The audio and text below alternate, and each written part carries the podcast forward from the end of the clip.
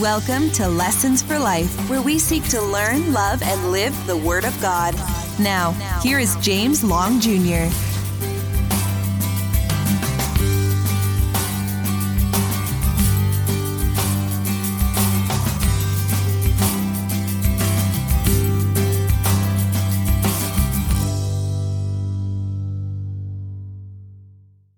Conflict. It is a strong disagreement that people will have. It's a clash of interest. And what we will find is conflict seems to be in our lives almost every day. There's probably not an hour that goes by where there is not a potential conflict that is there in your life. And conflict often comes from the fact that you desire something and somebody else desires something different. Conflict can happen while you're driving on the road. Conflict can happen as you're walking in a store. Conflict can happen at work or at home. Conflicts often happen throughout our lives. And maybe you're one that finds themselves so overwhelmed with conflict, you feel great levels of anger inside, or maybe you're feeling anger coming towards you. Maybe you're feeling intimidated, or maybe you find yourself running away from conflict, or you just don't know how to ever have peace in your life. Well, I want you to know that there are some principles that God has given us in His Word, and these principles teach us how to master conflict and how to respond to conflict in a biblical way. And I'm looking forward to teaching you those principles in this study. Hello, everyone. My name is James Long Jr., and I am looking forward to having this opportunity to talk to you today. I'm a pastor, board-certified professional counselor, a university professor, and I love tackling some of life's biggest questions, and I'm passionate about helping people to find God's solutions to life's problems. So I want you to think about that as we look at this same topic today. I want to help people experience the joy of forgiveness and freedom found in the person and work of Jesus Christ alone. I help people where pain from their past or their presence is influencing their perspective on life. And what do? I teach them about a person, that's Christ, principles and promises, that's the Word, and then I give them a pathway for change so that they may have peace, hope, and joy in their lives. So I want to think about that as we look at this topic area of conflict. So as I said, conflict is a disagreement or a clash of interest, and these problems oftentimes cannot be avoided in your life. You will find yourself in conflict even when you don't want it. And one of the ways to master conflict well is to recognize where is it coming from and what can we do in a biblical way to deal with it. And what we find is oftentimes in a relationship, people will try to get on top of one another, one up or one down. I win, you lose. You know, that kind of mindset. And in that kind of mindset, they don't really care much about how their anger may hurt other people. They may not care much about how they are treating other people. They just want to win. And they entrench in their perspective and their desires. And there's no sense of really yielding to the other person. But there are other people, on the other hand, that tend to be more passive and compliant. And when they want to try to end a conflict, they want to end a conflict as quickly as possible. So they'll just give into the argument and it doesn't even matter. And what I'll tell you is that either way, it doesn't lead to real peace in your relationship. It doesn't lead to real healing in your relationship. And perhaps you're struggling with conflict, and maybe you've done some studies on anger or communication, or maybe you've gone through forgiveness studies. We'll talk a whole lot about those in the upcoming weeks. And what I want to do is I want to teach you a principle about how to master conflict. I want you to think of this passage in Philippians chapter 2, and it says this in verses 3 and 4, "Do nothing from selfish ambition or conceit, but in humility, count others more significant than yourselves. Let each of you look not only to his own interests, but also to the interests of others." And I want you to think about that passage. What it's saying is this. It's not wrong for you to want to do things on your own interest and want to try to make sure that you are having your interests and desires met as well. But what it's saying is that you should also be looking out for the interest of others. Our lives should not be dominated by self or ambition or conceit, but it really should be based on humility. And if you go on, a little bit further in that passage, verse 5 will immediately pick up about the role and the model of Jesus Christ, how he humbled himself and took on a human body, and he humbled himself and put himself under the law, and he humbled himself by going to the cross, and that it was in that humility that his Father exalted him by raising him from the dead, rising him to a place where every knee will bow and every tongue will confess that Jesus Christ is Lord. And Scripture tells us, he who humbles themselves will be exalted, but he who exalts themselves will be humbled. So in a relationship, in order to deal with conflict, one of the first principles is to make sure that we are not selfish, not conceited, but we are humble, that we know our interest, but also are looking and eager to serve other people so that they could see their interest occur as well. In this passage in Matthew chapter 7, verse 12, it says, "So whatever you wish that others would do to you, do also to them. For this is the law and the prophets." And so what Jesus is saying in the Sermon on the Mount is this: I want you to treat people, in essence, the way you would want to be treated. Well, how many times do you treat people the way you would want to be treated? Oftentimes in counseling, I'll say, how would you feel if you were in your wife's shoes? Or how would you feel if you were in your husband's shoes? What I'm trying to do is to help people to see a sense of empathy, to share in someone else's experience or their emotions. I want to help them communicate well so that they can share information well. And I want them to understand what other people are feeling, and so that they would come to a place where they understand that they may need to seek forgiveness and seek reconciliation with a person. Okay, so now I wanted to talk to you about this concept of conflict. And I want to teach you this great principle. It was given to us by Ken Sande and from Peacemaker Ministries. And I love this principle. Ken Sande loves these acrostics. I like that as well. And he uses these acrostics to kind of help us to teach principles of how we can deal with conflict. And he has this principle. It's called the pause principle. And what happens is that when these problems happen in your life, conflict and other things, and they can be avoided by applying biblical truths like those found in Matthew 5:9, just a little bit earlier. It says, "Blessed are the peacemakers, for they shall be called sons of God."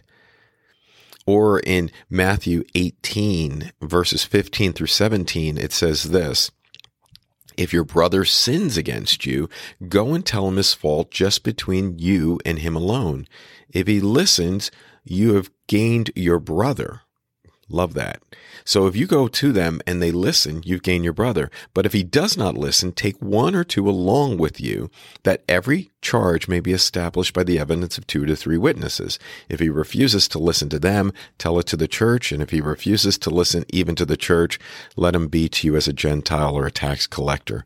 And what it does is it gives us the principles of how we deal with conflict. You go to them one-on-one. And oftentimes, if you just go one-on-one with them, and if you have a heart of grace and gratitude and love and truth, and you speak truth with them in love, hopefully that would open the door for reconciliation where you can gain your brother.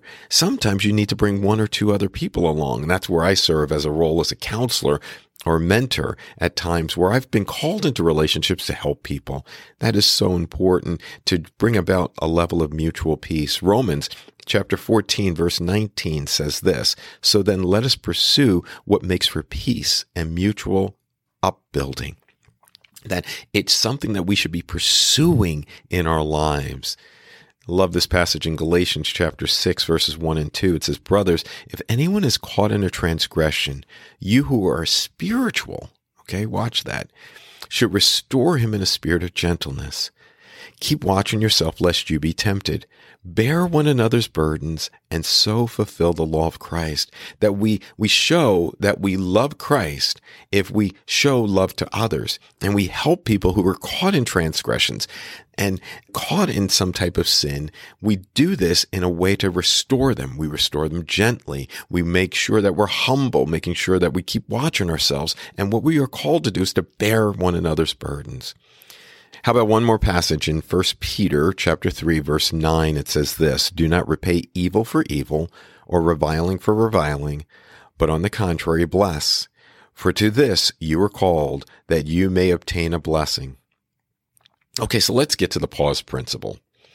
Now, this pause principle, once again, was given to us by Ken Sande, and maybe you're familiar with him. He has written some really great books. He wrote a book, The Peacemaker, decades ago. He also wrote a study called Resolving Everyday Conflict. We've used that in our church many times. He is now the director and founder of Relational Wisdom 360 Ministry. I'm one of their certified counselors. I'll talk to you more about that at the end of this study. And what I want to do is this. If you're familiar with Ken Sande, and I love this because I do this often as well, he uses these acrostics. And acrostics are ways to help us learn principles. And so as we look at conflict, that's our topic, I want you to use this pause principle, P-A-U-S-E. And this pause principle will help us to deal with conflicts in a better way. See, these problems can be avoided by negotiating in a cooperative manner, since this approach seeks solutions that are beneficial to everyone involved. See, this style of negotiation tends to preserve and even improve relationships. And rather than the win-lose or one-up, one-down mindset, we look to win-win in this relationship. See, cooperative negotiation can be described as a combination of love and wisdom. This loving and wise process generally involves 5 basic steps, and that's what we call the pause principle. When you need to negotiate, pause. And we'll see this. Pause stands for prepare, affirm relationship, understand interest, search for creative solutions, evaluate options objectively and reasonably. Okay, let's start with prepare.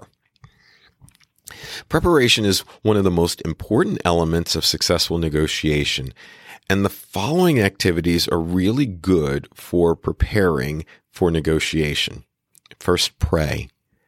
How many times do you jump into a conflict and do not pray? I oftentimes will bite my tongue, or I'll put my hand over my mouth and just go vertically in my mind and seek God's help in this. Lord, help me to see, help me to hear. So pray. The second is to get the facts. Get the facts that are needed in this relationship. Oftentimes we already jump into the conflict and we already know what we believe. And what we need to do is to get the facts. Listen, identify issues and interest. Try to discern the real cause of the disagreement. I want you to not look just at the surface. I want you to look at what's happening underneath the surface. I want you to listen for their heart. The Bible talks about the heart is the internal mechanism, the internal person. And so what I want you to do is to think about what is it that they're really saying? What is it that they desire? What is it that they fear? What is it that they love? What are their deepest desires? And I want you to do that for yourself as well. Pray, get the facts, identify interests and issues, study the word. You know, before you go into that conflict, I really want you to get into God's word and to look up some of the passages, perhaps some of the passages that I gave you earlier. I want you to develop options. I want you to be prepared to explain how each option will benefit you or the person that you're in conflict with. Anticipate reactions. Develop a response to each of those reactions. Plan an alternative to the negotiated agreement. Seek an appropriate time and place to talk. Plan your opening remarks. Plan how to set positive tone at the outset of the meeting. Seek counsel. All of these are really quick bullet points, but can you imagine if you actually applied some of those principles in preparing for conflict? Part of the reason why conflicts oftentimes go haywire is because people jump right in and they act emotionally. And what we find is that the more emotional a person is, the less they think rationally and objectively, the less they tend to think reasonably. And so what we want to do is try to get our emotions under control, and we want to prepare. I'll give you an example. I, as a young person and in junior high, high school, and even in college, I struggled with confronting people. And I struggled with communicating. I struggled with communicating positive things. I struggled with communicating negative things. And so what I found myself was I get tongue-tied and I would get overwhelmed. So you know what I did starting in high school? is that I would start to think about what I wanted to say to the other person. And I would actually write it out. Yeah, I know it sounds kind of crazy, but I used to write out exactly what I would want to say to them.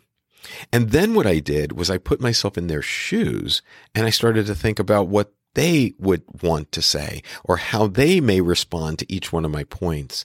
And in doing that, I was going into those meetings prepared, whether it was a really positive conversation that I wanted to share with this person or a more negative or difficult conversation, I would go in preparing.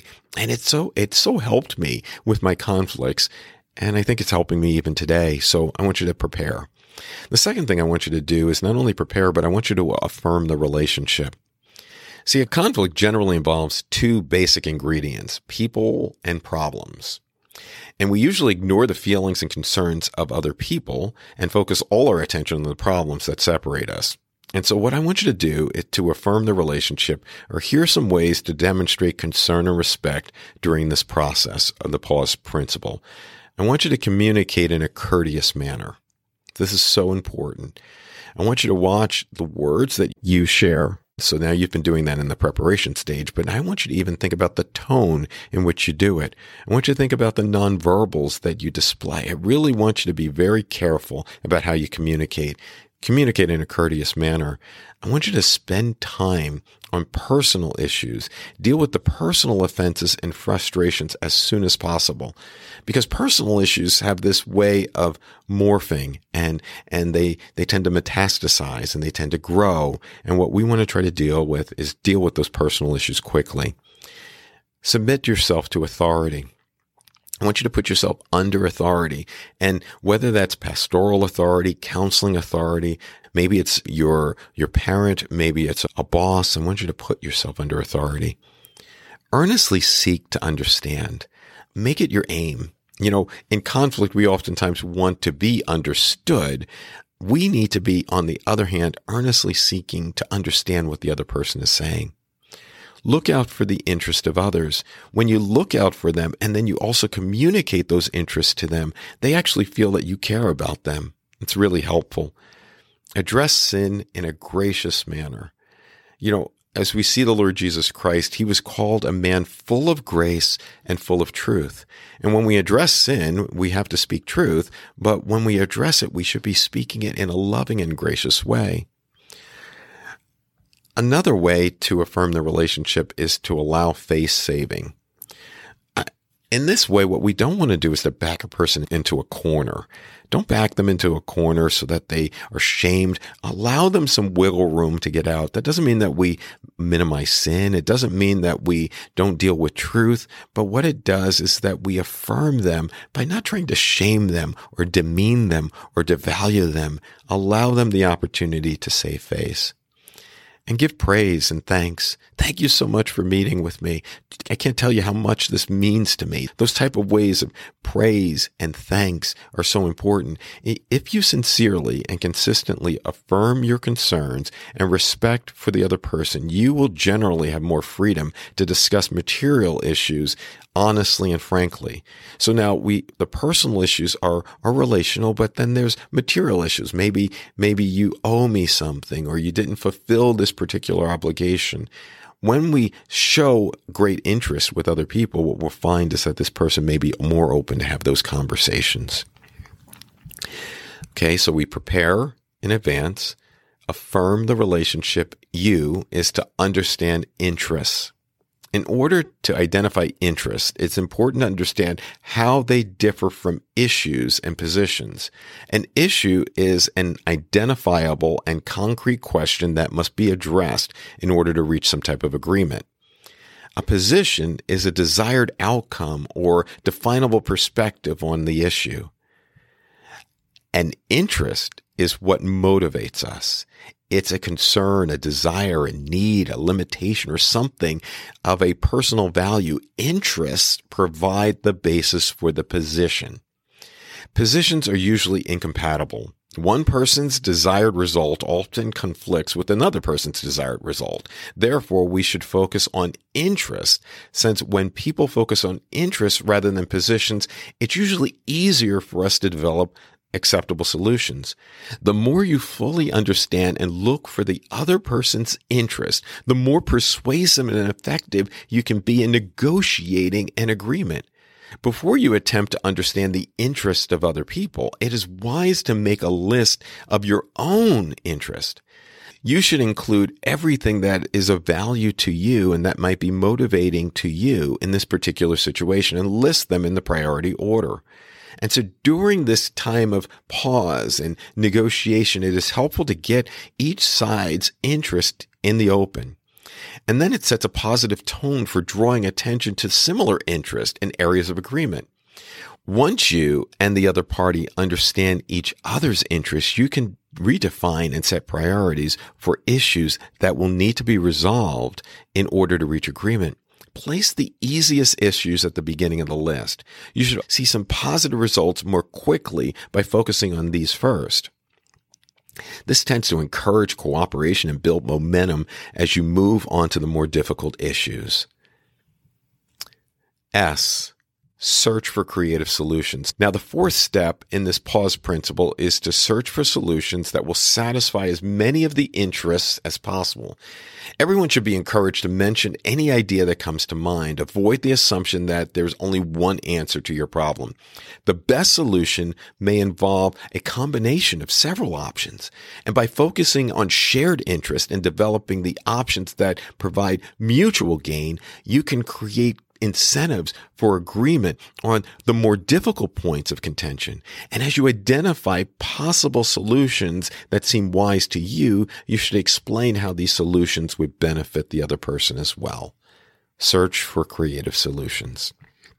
So we have the pause principle: prepare in advance, affirm the relationship, understand the interests, search for creative solutions, and now the last one, E, evaluate. This is so important. Evaluate options objectively and reasonably so you can reach the best possible agreement. Instead of relying on your own personal option, insist on the objective criteria to evaluate the options before you. You should always make every effort to negotiate in a reasonable manner. Listen carefully to the other person's concerns and their suggestions. Show respect to them and value them and value their interests. Continue to put yourself in the other person's shoes and try to see things from their perspective. Whenever you see this other person trying to put pressure on you, move the discussion in a more objective way, back to the objective principles. And throughout your discussion, treat the other person as you would want to be treated. Your agreement should cover at least some of these issues that I will close with. And oftentimes it's helpful to put these things in writing to prevent misunderstandings and subsequent disputes on details. What issues were resolved? What actions will be taken? Who is responsible for each action? Dates by which each action should be completed, when and how the results of the agreement will be reviewed. So let's go back to the beginning. So many people are in conflict today, and conflict happens in many different ways. And we talked about anger. We talked about disagreement. We talked about this one up, one down perspective. I win, you lose. And we talked about that sometimes people get to a point where they just don't care very much about how their anger and demands hurt other people. And other people care probably way too much, and they don't ever think about putting their beliefs and their values out there. And I pray that this pause principle will help you as you go through your times of struggle. And I told you earlier that there's some really helpful tools. If you go to our website, JamesLongJR.org, JamesLongJR.org, we have some really great resources at that site. I am so excited about what we've been able to come up with for you. There are podcasts, there are courses, there's a library of information. We have counseling through the word. We have blogs, we have book reviews, we have free checklists, and we offer a number of different services, some counseling services. And then also, as I mentioned before, I am a certified instructor for Ken Sande's Relational Wisdom 360. And relational wisdom is this wonderful opportunity to teach people principles from God's word about how they can have better relationships. And you ever wonder why some people have closer families than others, or thrive in school or the workplace, or excel in conflict resolution? You know, these people all share something in common: strong relational wisdom. And relational wisdom is just the ability to have strong relationships and reduce conflict and harness their emotions, and equipping them to help others in godly ways. And I love the opportunity to do a relational wisdom and to teach it. I teach it personally. I teach it in groups. And I'd love the opportunity to be able to teach you as well. So that's also there at the site. If you want to learn more about how to turn conflicts into opportunities, we can teach you as well. So please jump over to our website, JamesLongJR.org. If this has been helpful to you, I would really love it if you would subscribe to our channel and then hit the bell notification so that you can be aware of new videos that come out. We also have podcasts. I would love it if you can go to your podcast provider and find us Lessons for Life with James Long Jr. and subscribe to those as well. I'm looking forward to seeing what God is going to do in and through your life. Blessings, everyone. Take care. This has been Lessons for Life with James Long Jr. We hope you've been blessed. For more information, go to JamesLongJR.org.